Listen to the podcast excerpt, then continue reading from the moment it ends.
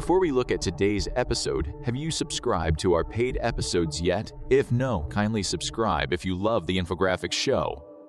I'd like you all to take some few seconds to give us a five star rating. Thanks.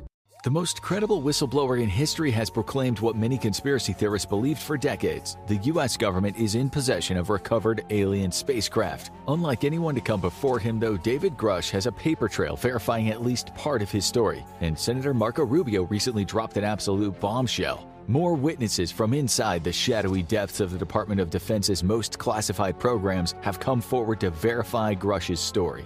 Are we in the middle of the most bombastic revelation to ever rock the human race, or is this all a massive hoax perpetrated by the government to keep people off the trail of very real but very human advanced space and aircraft? March 1952. Due to nuclear proliferation a chief concern, the CIA has spies at every uranium mine in the world. On this day, a report is delivered to Washington that won't be declassified for decades. Two fiery disks are sighted over uranium mines in the southern part of the Belgian Congo. The discs move with a strange hissing and buzzing sound in elegant curves, at times coming to a complete stop, something impossible for any craft at the time. For the next 10 minutes, the craft seems to glide over the mines, briefly stopping as if observing the mining operations. A Belgian pilot, a former and well respected World War II fighter pilot, immediately sets out from a nearby airfield to respond to the strange disturbance. He makes it to within 120 meters of the objects before they maneuver away from him. According to the pilot and onlookers on the ground, the discs would make nearly instantaneous elevation changes of 800 to 1,000 meters, moving at speeds so fast they would break the neck of any human pilot. They also seem to be giving off incredible heat from an outer rim that spins at incredible speed. The pilot later reports that he doesn't believe the craft could possibly be manned. At one point, the discs drop to just 20 meters above the treetops. Then, after their strange game is apparently completed, shoot off at a speed estimated to be around 1500 kilometers an hour in a straight line in the direction of a nearby lake. The Belgian pilot cannot hope to match them and turns around to hand in his report. Later, engineers employed by the CIA attempted to reconstruct on paper how such an aircraft could be built using contemporary technology. Their best guesses proved too wildly impractical to be feasible. New Year's Eve, 1982. For weeks, locals have been reporting strange lights in the sky, but most people have written off witnesses as misidentifying planes or just seeing things. The culture of ridicule that permeates UFO discussion is alive and well. But for over a thousand people in the Hudson Valley of New York State, UFOs are about to become a very serious matter. It all starts with a retired police officer who looks up to spot a massive V shaped object with multicolor lights along the edges moving right over his property. At first, he thinks it must be a plane, except the object is flying perilously low to the ground and making only a slight humming sound as it passes directly over him. Others in the nearby area also spot the object, but most are too afraid of ridicule to come forward. But this isn't the last time the object is spotted. For weeks after, it appears time and again in the skies over New York until it can't be ignored anymore. On March 23, 1983, the local newspaper in Port Chester, New York, ran a frontline story on the latest sighting, which prompted over 100 phone calls to local police. As the sightings continue into the following year and gain traction in the media, there's evidence that a group of Cessna pilots may have fabricated at least some of the sightings. According to the hoax explanation, a group of pilots had flown their aircraft together in close formation to fool witnesses on the ground. However, only one pilot ever comes forward to claim he was in on the hoaxing, and a tidal wave of rebuttals pours into local press officers from angry witnesses who point out that they know the difference between loud, low flying aircraft and the massive UFO that they spotted. Others highlight how the UFO had stopped in midair multiple times before abruptly changing directions. The hoax explanation never truly satisfies the evidence. November 7, 2006. It's a busy day at Chicago O'Hare International Airport, one of the busiest airports in America. Planes are constantly landing and taxiing as an army of employees sees tens of thousands of travelers off to their final destinations. At approximately 4:15 p.m. local time, a ramp employee pushing back United Airlines flight 446 radios the aircraft crew, alerting them to a large metallic saucer-shaped craft hovering directly over their aircraft. Others on the ground verify the ramp employee's sighting, and soon dozens of airport workers are rushing to nearby windows to get a look for themselves. Numerous other pilots, airline management, and mechanics all spot the object, hovering silently directly over gate C 17. Estimates in size vary from 6 to 24 feet in diameter, but all agree it is dark gray in color and shaped like a disc. After being observed for about five minutes, the craft suddenly shoots straight upwards through the clouds, punching a hole that reveals the blue sky above. Initially, the Federal Aviation Administration claims they have no information on the object. However, after the Chicago Tribune files a Freedom of Information Act request, a taped call surfaces between a United supervisor and an FAA manager in the airport tower discussing the object. The FAA ultimately concludes that it's nothing more than a weather phenomenon known as a hole punch cloud, but over a dozen witnesses on the ground refute this explanation. Summer 2022.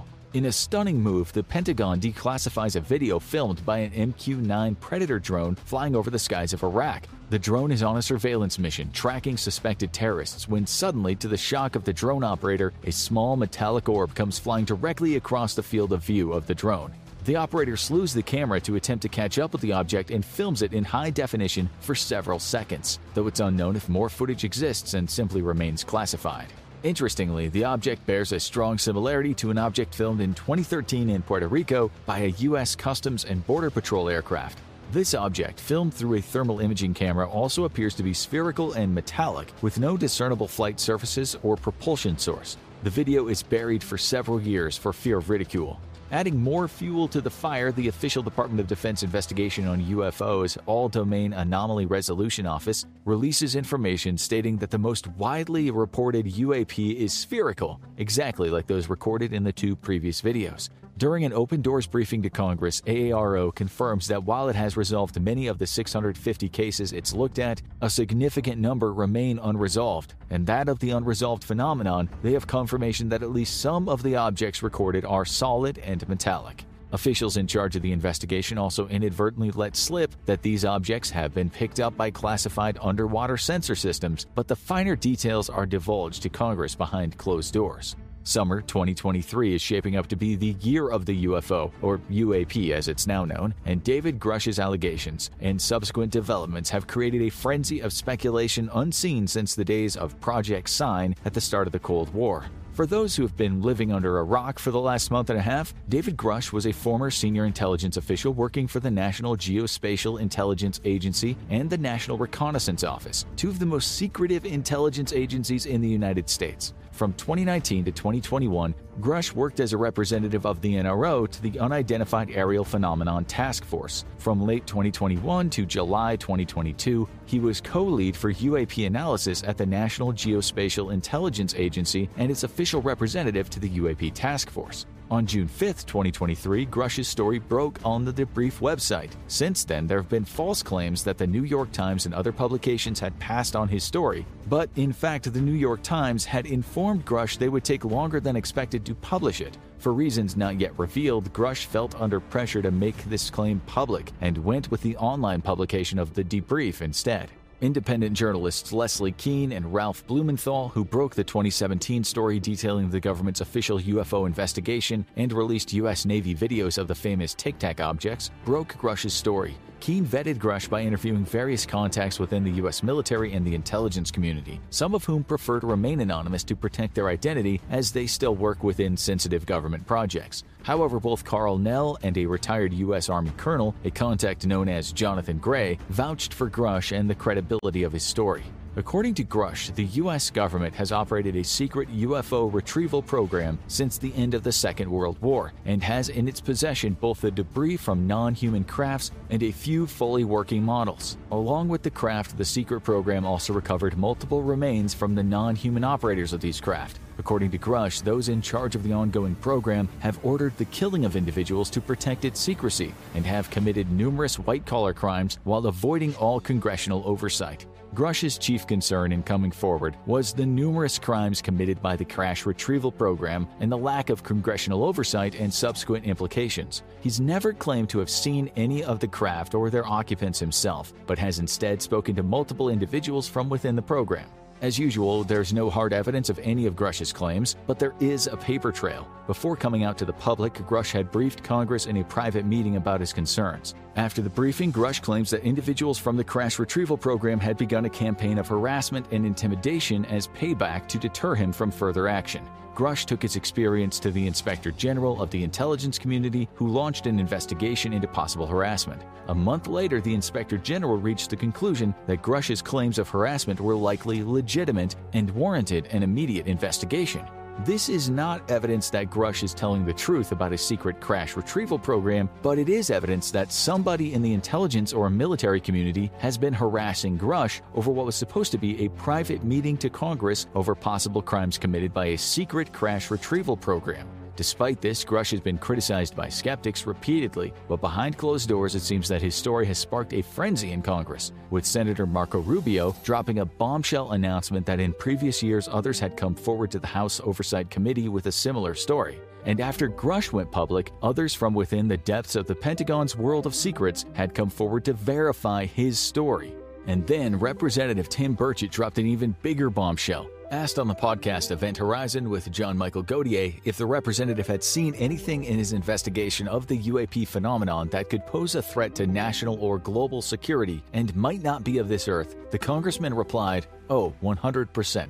100%. Since Grusch came forward with his claims, Congress has scheduled a new hearing to specifically address them. The U.S. Senate also made the unprecedented step of signing a new law stating that within 120 days of the start of 2024, any former or current employee of the Department of Defense with anomalous or non human sourced material must come forward or face stiff legal repercussions in the ensuing investigation. This has apparently sent a ripple through the aerospace industry, with multiple people coming forward claiming that they are aware of one major aerospace company seeking to divest itself of UAP materials to avoid congressional oversight. For its part, AARO has claimed that while they have observed anomalous phenomenon and continue their investigation, they have no indication of an extraterrestrial origin for any of it. That is not unexpected though, as even if AARO can verify that UAPs do in fact exist, are solid physical objects, and display anomalous flight properties, nobody could verify that they are in fact extraterrestrial without getting their hands on one. But the US government may have done just that. And if this is all just a hoax, then David Grusch has caused quite a fantastic stir in the normally stoic and deeply entrenched American intelligence and military industrial community. Grusch's delusions also appear to be shared by an unknown number of whistleblowers that have come forward to Congress since his public claims, under protection of brand new 2023 legislation specifically aimed at any would be whistleblowers inside a highly secretive UFO or UAP program. The US Congress is taking the UAP matter extremely seriously, and for now, the rest of us are forced to wonder why exactly. Hopefully, by the time you see this video, we have more information or possibly even verification of the most incredible discovery in human history. If you want to see how other governments have dealt with UFO sightings, go watch Iran military intercepts alien UFO or click this other video instead.